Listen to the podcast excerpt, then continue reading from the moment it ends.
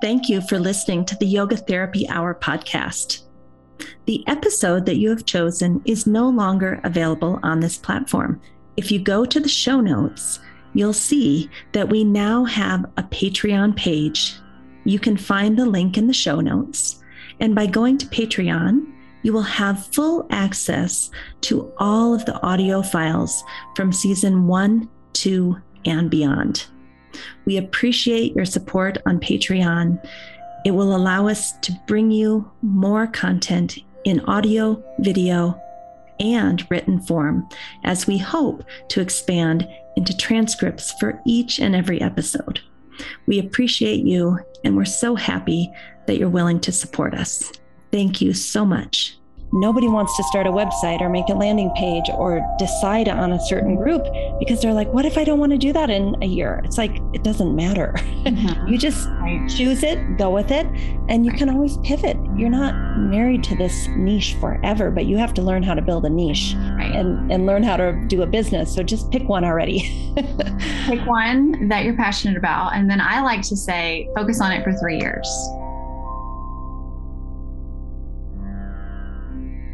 Because people can definitely bunny hop from thing to thing and never see results because they're never creating traction. You know, like you want to assemble a body of work. You want to pick something and focus on it and talk about it and talk about it and talk about it and write about it and write about it. And just ad nauseum, you're blasting it to the world that this is what you're passionate about and this is what you're here to do.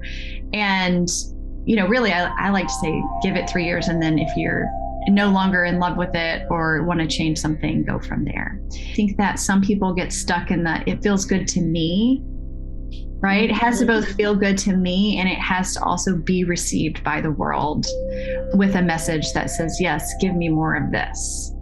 And if you're not getting that message back from the world, it doesn't mean you're doing it wrong. It just means try it differently, say it differently, you know, tweak until you get that engagement back that gives you that feedback. It's just so helpful, you know, and also with a niche, I think if you're just starting out or anybody in business, it's always helpful to have a business that is a need to have and not a nice to have. Don't be in the business of convincing.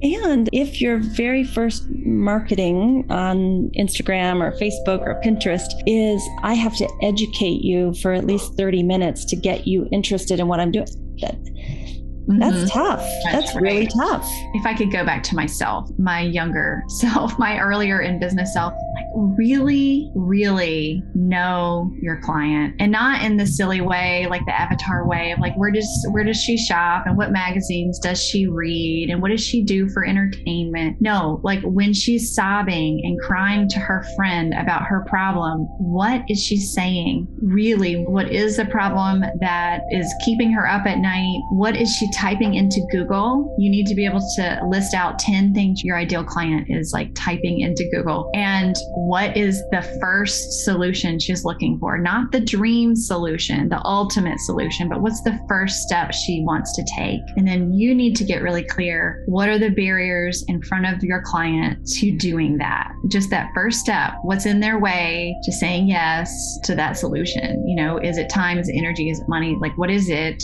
What you're saying is to help them overcome that first step to get to that first result.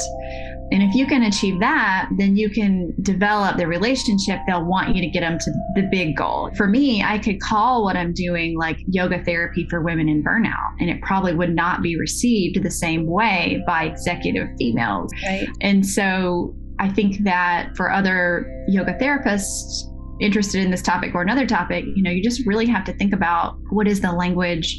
And even somatic attunement method is a little more terminology than my client has in her own vocabulary.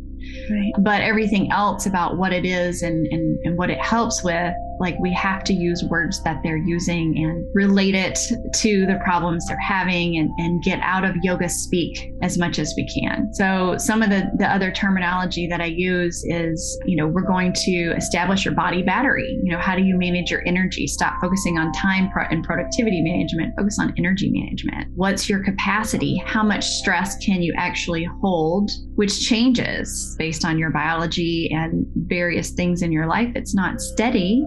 Mm-hmm. Because that's what they'll say. I used to be able to do all of this and now it's hard. And I'm like, well, yeah, here's why, you know? Hey, did you know that each week on the podcast, we give you a free infographic that you can use with your clients, your students, or for your own personal studies? So check out the show notes. There's a link on where you can sign up. And not only will we send you the infographic from this week, but if there's a topic that's similar in the future, we'll also put you on that list. And we'll never sell your data or send you things that you haven't asked for. Please share the episode with a friend or colleague. We're so grateful you're willing to share.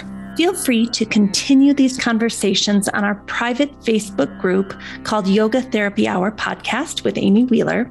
Remember, we have a mobile app coming out May 2nd, 2022, that tracks mental health and so much more using the foundations of yoga and Ayurveda. The Gold Zone ebook is coming out May 2nd, 2022. This book will help you to create more joy, freedom, meaning and purpose in life, and find deeper connections to yourself and others. Our goal is to help you feel less anxiety, less depression, less chronic pain, less insomnia. And I think you'll find this pair, both the book and the new app, will help you do just that.